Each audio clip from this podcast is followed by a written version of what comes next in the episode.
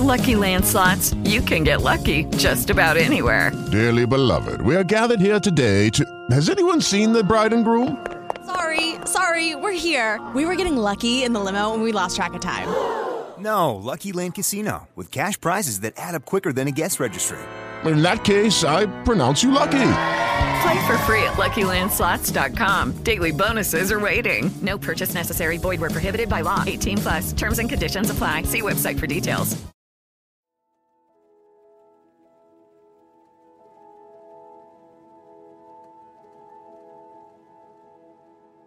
Ulykkelig kærlighed kan vælte et menneske, men stærk kærlighed kan løfte en gennem de værste kriser og ændre et helt liv. En ting er dog helt sikkert. Du kan ikke få kærlighed uden smerte. Jeg hedder Karin Hørlin. Det her er en podcast om kærlighed.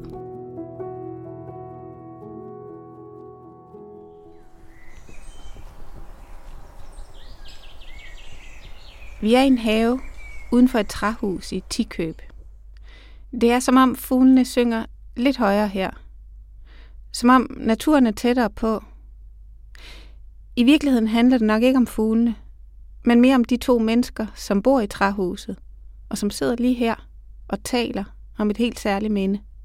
Og så gik dig og en af firestrængene afsted. Ja. Så kom du tilbage, mens jeg bare sad der og var helt slukket, og jeg ikke måtte komme med. Der var en slæde, der ups. Ja. Ja. Ups. Jeg sad og klappede ups med min riffel på ryggen, og så, så kommer ja. du op, og så siger du med kæmpe smil, se hvad jeg har fundet, Helle. Så siger jeg, gud, det er jo en snevulfjer. Ja. Det er jo for sindssygt det her.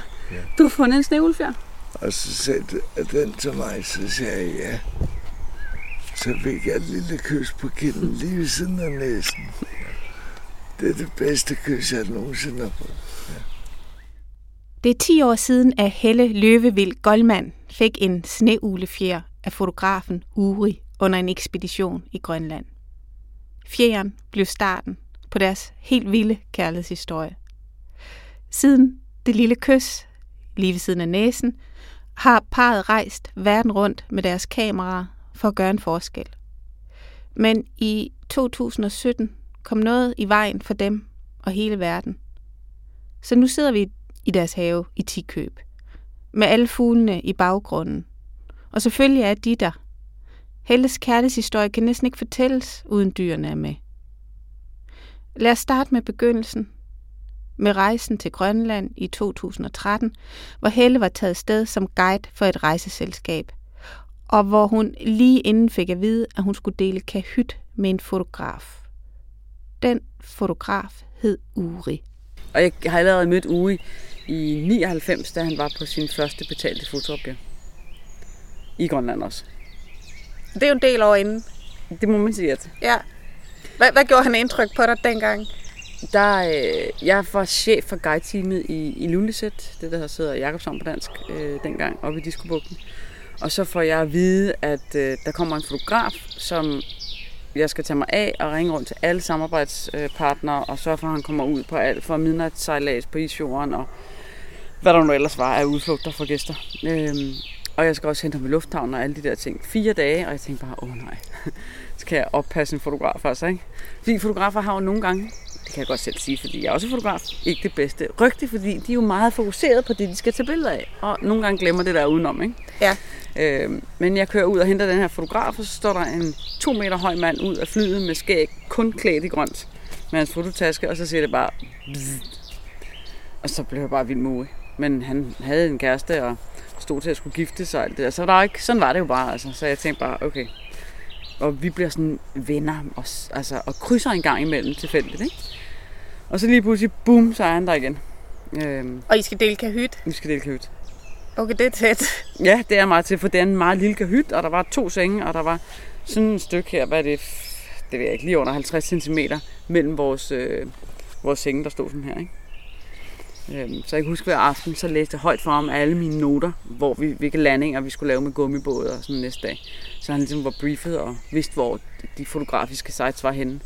Nogle steder havde jeg været, og nogle steder havde jeg ikke været. Øhm, og tit så var der også mig, der, der, havde, der gik med riffel og sørgede for, at fotografen var beskyttet, hvis der nu var nogle farlige dyr. Ikke? Helle skulle altså hjælpe og beskytte fotografen, som hun delte kahyt med.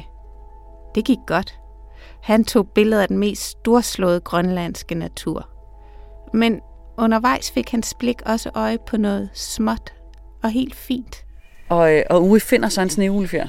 Og da vi er på øh, et, også et andet specielt sted i Nordøstgrønland, så sidder jeg isbjørnevagt, og så kommer han og præsenterer og siger, se, hvad jeg har fundet. Jeg har fundet den her sneulefjer, hvor du ikke have den?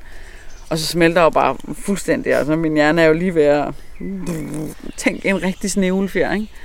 Øh, det er jo helt specielt, og jeg har aldrig selv set en sneule. Øh, der skal man være virkelig heldig, altså. Så lykken var gjort. Det kan godt være, Helle aldrig havde set en sneugle. Men hun var alligevel heldig. For under rejsen i Grønland oplevede hun noget meget stort på flere måder. Så var det, vi var sammen i fem uger. Så var vi i Nordøstgrønland, krydset over til Svalbard, sådan en norsk øgruppe, øh, der ligger meget nordligt også.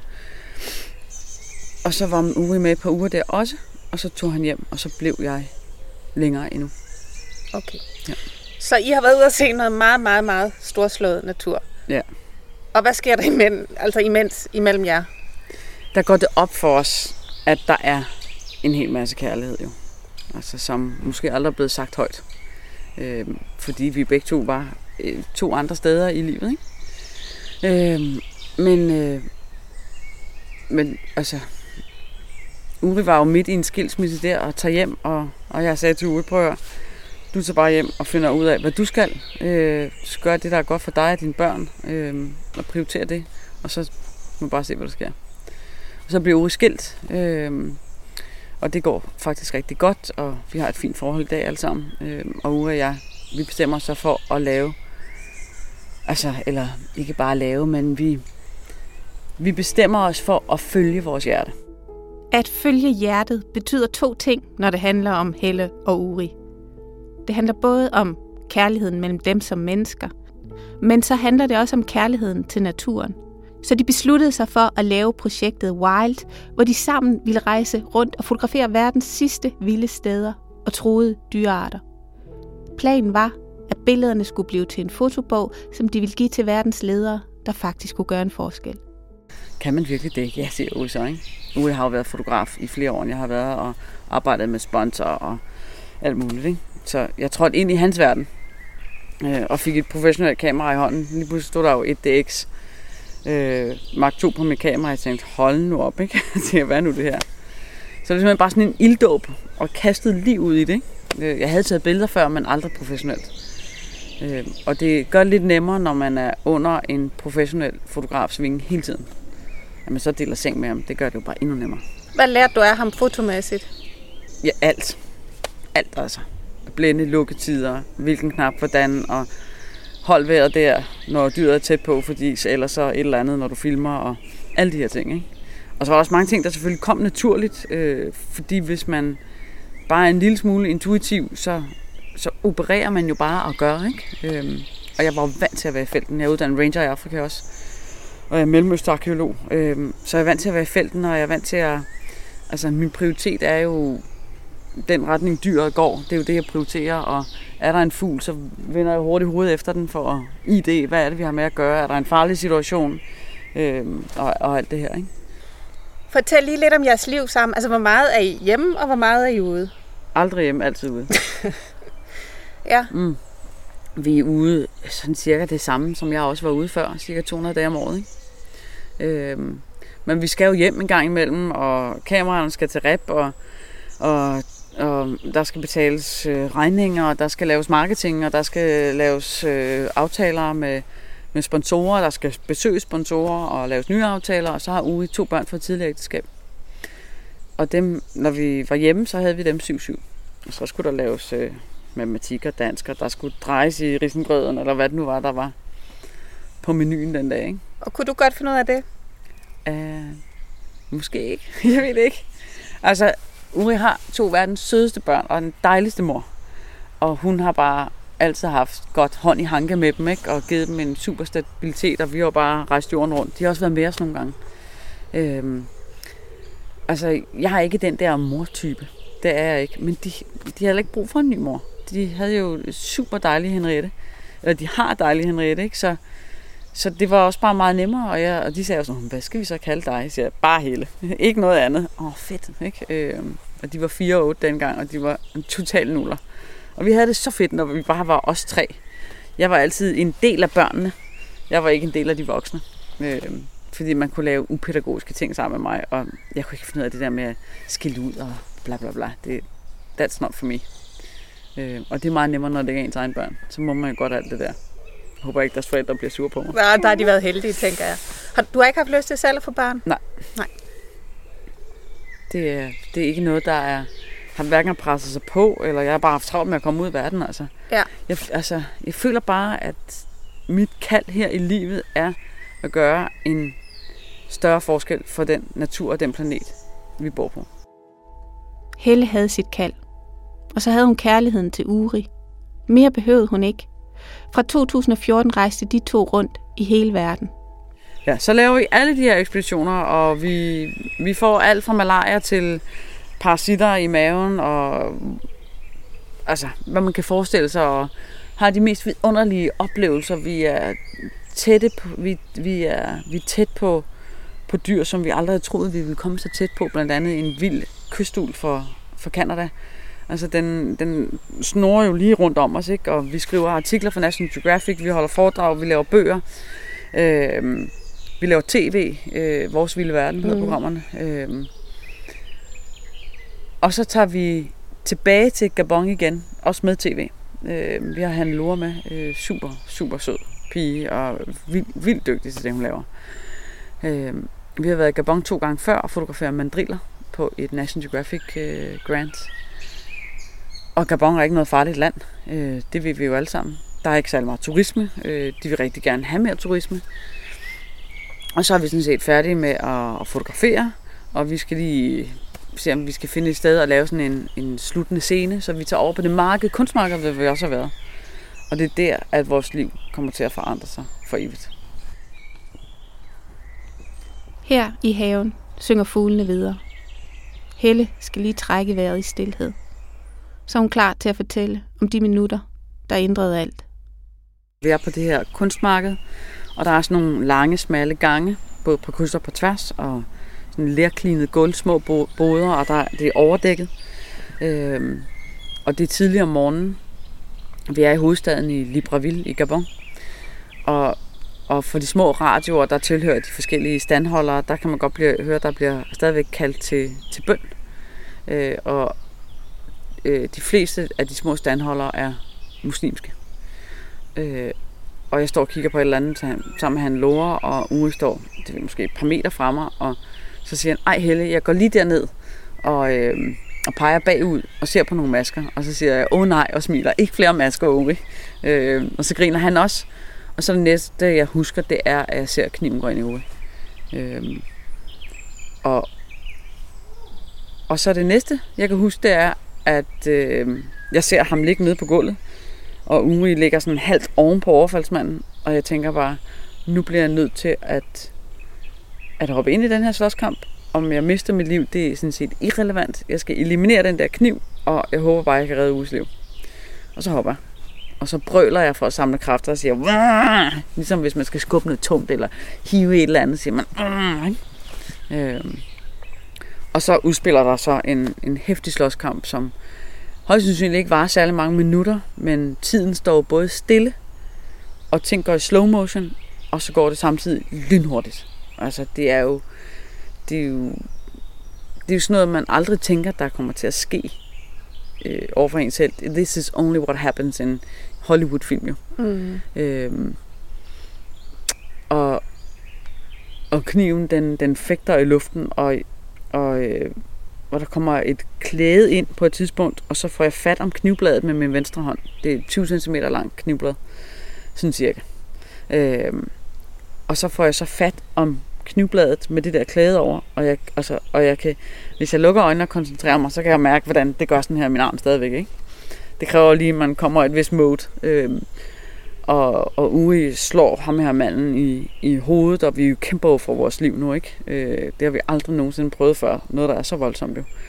Øh, og, og da Uri han, han holder inde med at slå og griber efter en skål, så stikker jeg fingrene i øjnene på ham, og det gør meget ondt. Vi har stået herinde i vores lille træhus og på stuegulvet, og Uri har sagt, okay, hvis der nogensinde sker noget, og der kommer nogen efter os, nogle mennesker, så er der nogle ting, du lige skal vide, du skal gøre.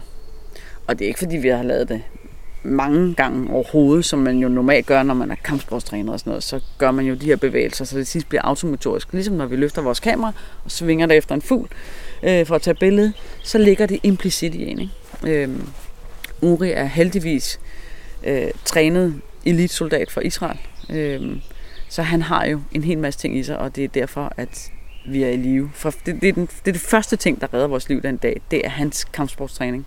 Mm. Øhm, så, så jeg stikker fingrene i øjnene på ham, der ude fortæller mig, at jeg skal gøre. Så, så det popper ligesom op et eller andet sted her om fra hjernen af. Ikke? Øh, det er helt vildt, hvad hjernen egentlig bare øh, sætter i værk, og adrenalinen kører. Jeg mærker slet ikke de knivstik og afværgulationer, jeg får. Øh, jeg kan godt mærke, at der er noget galt med min hånd, da jeg stikker fingrene i øjnene på ham. Det er ligesom, om jeg egentlig ikke kan mærke den. Og Uri får så hævet en skål ned af, af sådan et bord og, og slår ham med den. Øh, fordi det er det er enten os eller ham, at vi godt klar over. Ikke? Vi har jo ikke lyst til at tage livet af nogle mennesker. Vi vil egentlig bare eliminere situationen og så ud. Og så sker der det, at pludselig så står jeg op, og jeg ved ikke, hvordan jeg er kommet fra liggen til stående. Øh, og så råber jeg bare, Uri løb!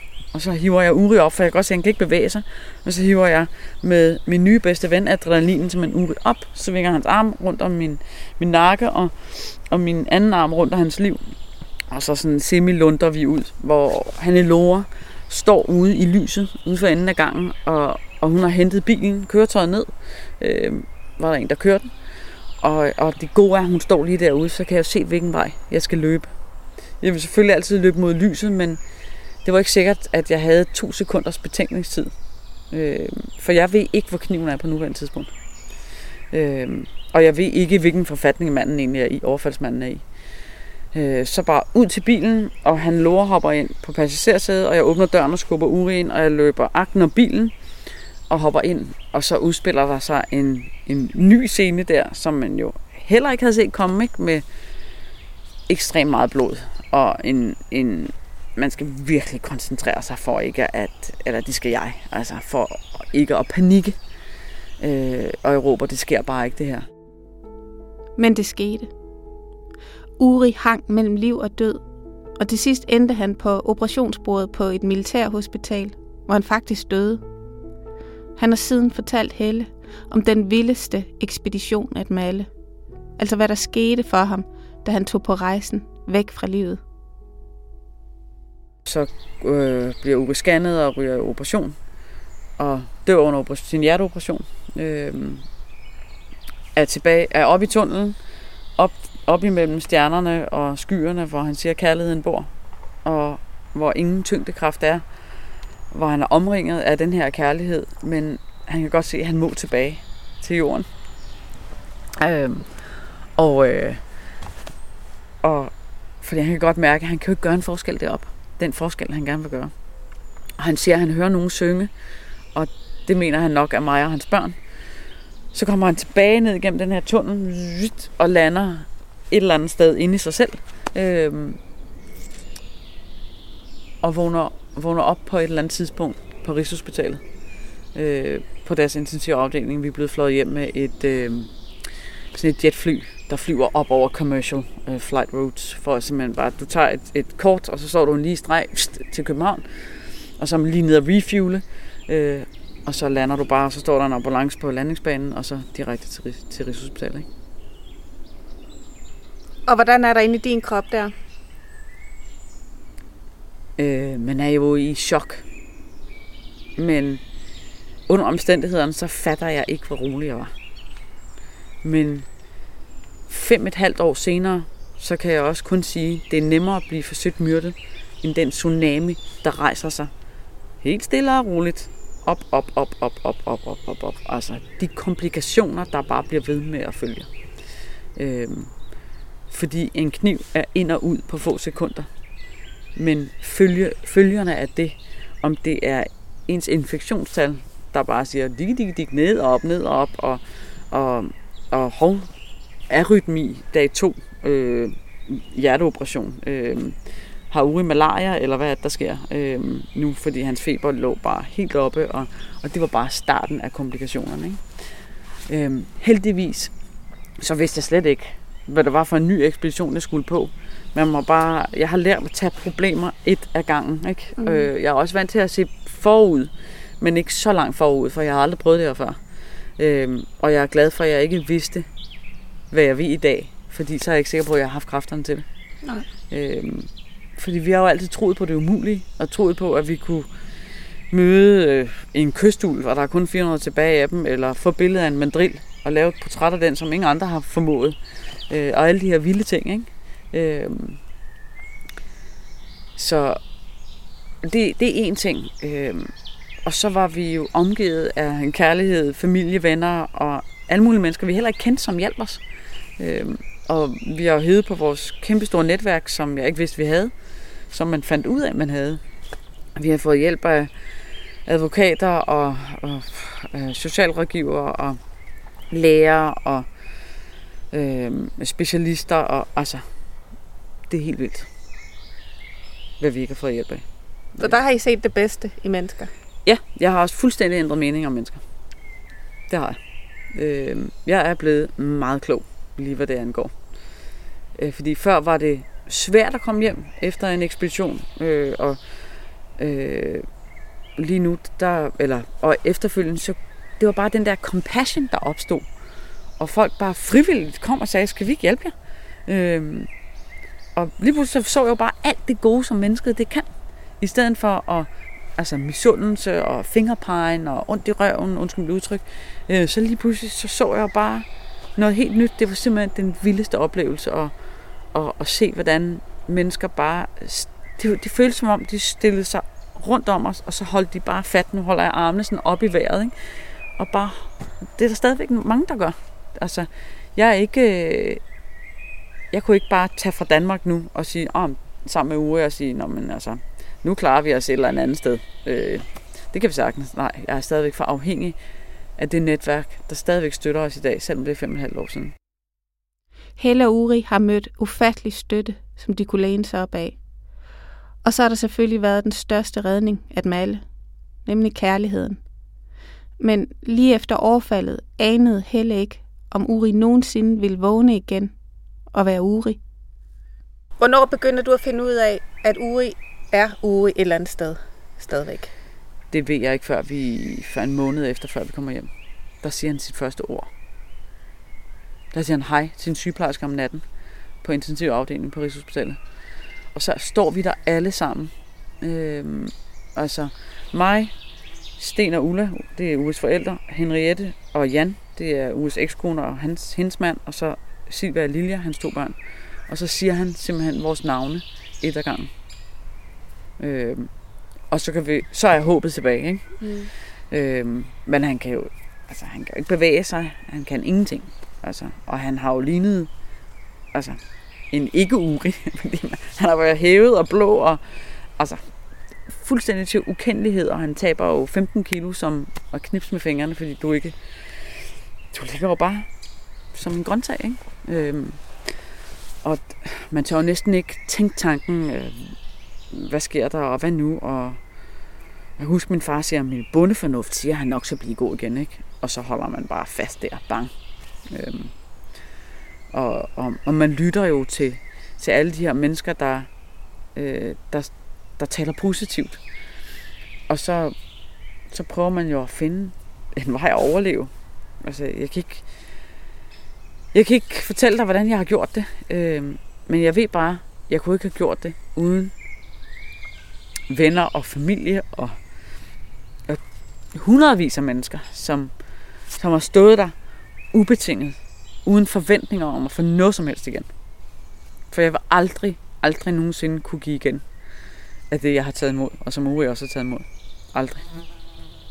Vi håber bare på, at med det, vi gør nu, både pas på naturen og også de rettigheder, som handicappede mennesker, handicappede har i Danmark, at vi ved, at vi kan danne præcedens for nogle af de sager, vi kæmper for, og vi på den måde også kan hjælpe andre. Øhm, det er det, vi prøver at give tilbage igen, mm. for alt det hjælp, vi har fået. Kampen for at gøre en forskel i verden har Uri og Helle aldrig nogensinde opgivet. Og det kan være svært at forstå, hvor de får kræfterne fra. Meget længe krævede det nemlig en ufattelig kamp for Uri bare at skulle blive menneske igen. Uri er i genoptræning over to år, før vi kommer tilbage her til vores lille hus i skoven, hvor vi sidder i dag. Øhm, og, og det er jo fantastisk hårdt. Altså, jeg, det første, det første år, øh, der er han jo meget, der er han jo mest på hospital. Øhm, og jeg sover ved siden af ham. Det sidste, det sidste år, han er i genoptræning, sover jeg ved siden af ham på en fysbriks med en madras på. Øh, vores hus er lejet ud i to år, for jeg havde ikke nogen interesse i at være. Det, det leger vores gode venner ud, Mikkel og Line, og passer på. Øh, og jeg har alle vores ting er opmagasineret det, hjemme hos mine forældre. Øh, og jeg bruger bare min fototaske. Der kunne være mange ting i en fototaske, udover kamera. Det var meget smart.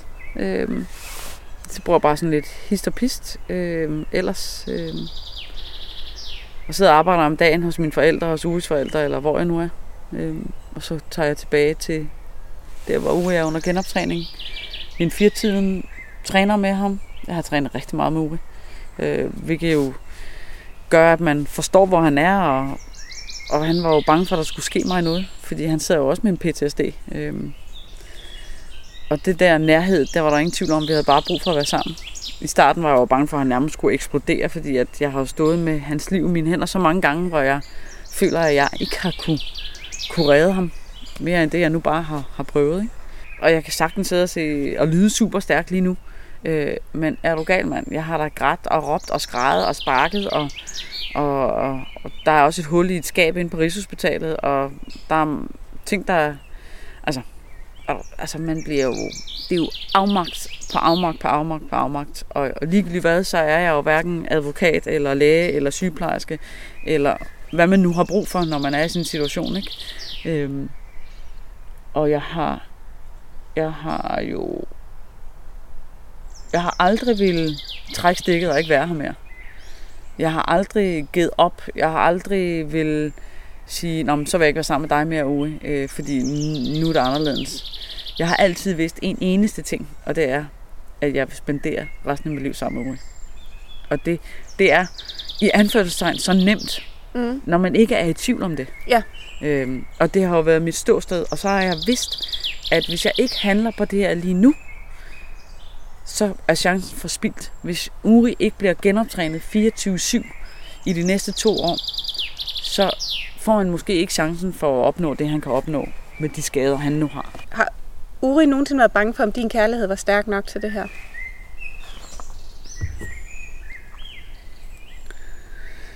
Det har han vel. Jeg har jo også spurgt mig selv om, om er vi stærke nok til at gennemgå alt det her. Men som jeg sagde før, jeg har bare aldrig været i tvivl, at jeg bare vil Uri, altså. Og Uri vil også bare mig. Og den sikkerhed, jeg ved godt, det ikke er let, men den må gøre det hele lettere. 100? Ja. Fordi så har jeg jo taget stilling til Ja. en svær ting. Øh, og der er også mange, der kommer og siger, jamen, øh, hvordan, hvordan ved du, du være sammen med Uri? Jamen, det er jo den nemmeste ting at tage stilling til. Alle de andre ting, det er dem, der er de svære, altså, ikke? Øh, og og en, jeg kan huske det første live interview, som Uri og jeg lavede med TV2. Øh, der siger Uri, ud af det blå, siger han bare, kærlighed er livets magi. Og så blev der bare helt stille, og fotografen og journalisten sad bare fuldstændig mundlamme. Jeg sad bare og kiggede på Uwe og tænkte, hold da op. Med livets magi kan man det utrolige. Det har både Helle og Uri bevist. Altså under omstændighederne, så har Uwe jo virkelig lavet et fantastisk comeback. Altså mod alt overbevisning, mod alle de ting, vi har fået at vide, som han aldrig ville komme til at kunne gøre, har han jo gjort, da han kom faktisk op og gå. Og kunne gå fire gange rundt om vores hus her, som cirka er 50 meter i en omgang, ikke? Men øh, så er han blevet opereret efterfølgende, som ikke er gået som forventet. Øh, så han kan have meget svært ved at gå i dag. Øh, og svært ved at komme ind og ud af fly og sådan nogle ting. Øh, men han, han har det godt, fordi han laver stadigvæk det, vi altid har lavet. Vi er stadigvæk på den samme sti. Vi er bare ikke i felten mere. Stien er den samme, selvom Uri i dag sidder i kørestol, og selvom de to ikke rejser verden rundt med deres kamera mere. Men de kæmper stadig for naturen, og det er der mange dygtige mennesker, der gerne vil hjælpe dem med. Derfor er bogen Wild nu blevet til virkelighed. Og derfor bliver Uri og Helle ved med at bruge deres stemmer til foredrager på tv for at kæmpe for deres sag. Man kan meget uden at sidde en flyvemaskine. Parret har også stiftet en fond, der skal sikre arbejdet med naturbevarelse. Så de kæmper. Og det gør de selvfølgelig også hjemme i træhuset, hvor Uri har en hjælper døgnet rundt. Alle er med til at gøre en forskel. Også den sorte Labrador Miles. Og så er der en servicehund. Så er der Miles. Miles servicehund. Ja, hvad kan den? Jamen, øh, nu ved jeg faktisk ikke, hvor han er. Han er nok over hos Uri lige nu. Øh, tit så lægger han sig der, hvor Uri er. Og han er simpelthen hans øjne i nakken, altså. Ikke? Øh, Uri er blind på begge venstre side af øjnene.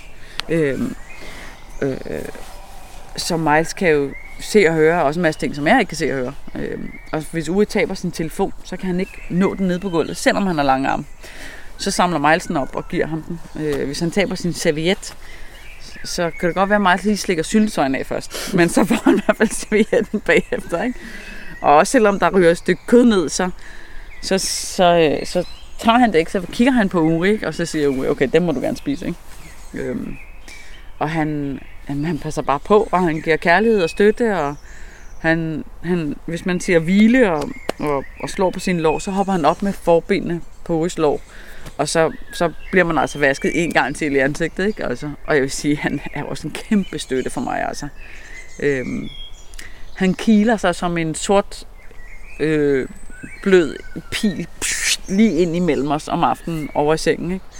og ligger i Uris arm, og så ligger jeg i ske med ham der, ikke? Og så på et tidspunkt, så triller han ned i fodenden. Der er ikke så meget plads over i Uri. Han, i Uris side, for han ligger jo med støtte med rulle under benene og dyner og sådan noget, ikke? Øhm, så jeg har to tredjedel af min ting selv, og den sidste tredjedel, den har mig alt. Øhm, så ligger han ellers der og hygger sig. Øhm, og den der varme, bløde pels, man altid lige kan gribe efter, ikke? Øhm, den er fantastisk. Øh, også for ugen, når jeg ikke lige er der, så ligger Miles jo sammen med ham. Ikke? Øh, og det der at have en ny bedste ven, som altid lover, mm. altid lover, ubetinget, ikke? og bare gerne vil være der, hvor man er, og Øj, har du en godbid, så er jeg bare klar. Ikke?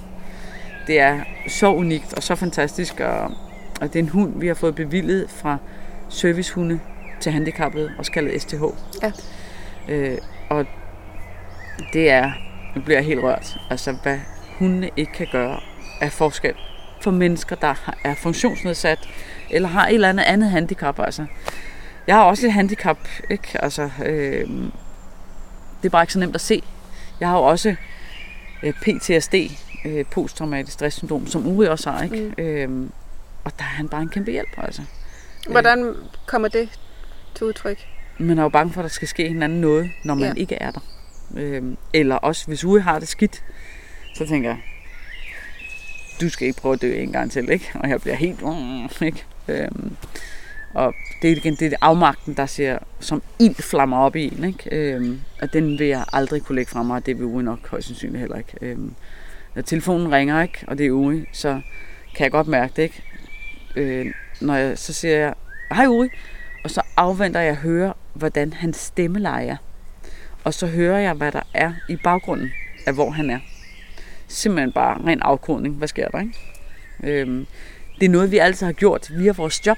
Det skal man også huske, at når vi er ude i junglen, så observerer man jo, eller når man er i Arktis, ikke, hvor man har en riffel på ryggen, på grund af beskyttelse mod isbjørn, så er man jo ekstremt observant. Og det er der nok nogen, der vil, der vil i dag sidde og sige, Nå, men så må du have endnu mere PTSD og endnu mere alt det her, fordi hvorfor er du så observant? Men det er jo simpelthen også en måde, man er trænet i at, at være. Ikke? Øhm, og, og man kan så sige, har det hjulpet os, eller har det, har det været negativt? Jeg vil våge påstå, at det har, det har hjulpet mig i så mange situationer. Mm. Øhm, i planlægning af ekspeditioner og vant til at håndtere farlige, noget, der er farligt, og øh, så rifler gummibåde, store bølger, vind, øh, alle mulige små ting, man ikke kan se, store æderkopper, giftige slanger, og store, kæmpe store elefanter, der måske ikke ser suge ud, men vender på en femøre, og så kigger de på dig, ikke? Og, og, og, siger, og siger til dig med et blik, prøv at høre her, pomfrit. off the road, I live here. Ikke dig, vel? Men bare træk dig lidt tilbage, så går jeg forbi dig og gør der ikke noget, ikke? Alt det, det er jeg sikker på har hjulpet os så meget øh, igennem det traume. Øh, det der med, at man kan holde hovedet koldt og bevare besindelsen. Har du aldrig været knækket helt? Nej, så har jeg ikke siddet her. Nej. Jeg har haft det svært, men så er der jo altid en livslinje, man kan ringe til. Ja, ja. Og, og jeg har specifikke mennesker i mit liv, jeg ringer til, når jeg ikke ved, hvad jeg skal. Mm. Afhængig af situationen. Mm, mm. Det er vigtigt at have. Ja. Har du været bitter på gerningsmanden? Nej. Nej. Jeg har ikke forstået, hvorfor det skulle gå ud over os, og jeg synes, det er uretfærdigt. Øh, Jeg kan huske tankerne, jeg havde om, vi fik at vide, at politiet han har tre børn. Eller havde. Han, han lever ikke mere. Han lever ikke mere? Nej. Øhm, og jeg, jeg, jeg kan huske starten, jeg tænkte, hvor det er synd for hans tre børn. Øh, det skal, nu går det ud over dem, at deres far sidder i fængsel nu. Ikke? Jeg har aldrig kunne forstå retfærdighedsmæssigt, hvorfor det her det skulle ske. Men, men jeg har ikke... Øh, det der med at være, være bitter, altså jeg har... Jeg, altså, det forstår jeg heller ikke, hvordan jeg har gjort, men jeg har aldrig jeg har aldrig sat mig ned og bare sunket sammen og lade hadet og meget andet flyde ind over mig. Fordi det ville jo bare være som en ubehagelig, klistrende masse, jeg ikke kunne komme af med. Fordi så kan man jo slås lige så meget, man vil, men jo mere man slås, jo mere synker man ned som i kviksand. Ikke? Mm. Det har jeg prøvet, også ude i naturen. Der er det bare om at keep steady and keep calm. Ikke? Øhm, så, øhm, så for mig har det altid været, altså jeg har altid sagt bare, der er én vej, og det er fremad. Selvfølgelig skal man vide, hvor man kommer fra, men det hjælper ikke at sidde og søbe i alt det, der er sket. Og øh, det her er bare, ja, en vej fremad. Jeg Mm. hoppede direkte ind i en tank, og der sad jeg bare godt beskyttet, altså, og kørt lige ud, altså. Fordi hvis jeg havde bare lavet mig være min følelsesvold, så var jeg aldrig kommet nogen steder. Der er dog et sted, hvor Helle er i sin følelsesvold. Og det er, når hun taler om sin kærlighed til Uri. Den var stor allerede, da hun mødte ham i Grønland, og han rakte hende sneulfjeren. Og den er stor nu, hvor han kommer ud fra sit soveværelse efter det her interview i sin kørestol med sin hjælper ved siden af. Uris tale er hæs. Hans ben kan ikke bære ham særlig længe. Men i hans øjne er der et helt vildt glimt og en styrke, som selv de dybeste knivstik ikke kan tage fra ham. For mig, da jeg møder Uwe, jeg har aldrig været lyserød forelsket, og undskyld alle tidligere kærester. øhm, men altså sådan noget med, ja, altså, ja, bare den der samhørighed, man har, det har jeg aldrig oplevet før. Øhm, den der meget, meget tætte connection, og det er heller ikke sikkert, at alle mennesker får lov til at opleve den kærlighed. Det er der nogen, der fortæller mig. Men den har vi bare, og det er, det er jo derfor, vi har kunne opleve og gennemleve og gøre og tro og tænke og udføre alt det, vi har gjort Mm. til dags dato. Det her var Helles kærlighedshistorie. Den handlede ikke kun om kærligheden mellem to mennesker, men også om den store kærlighed til naturen. Tak fordi du lyttede med. Det er jeg glad for.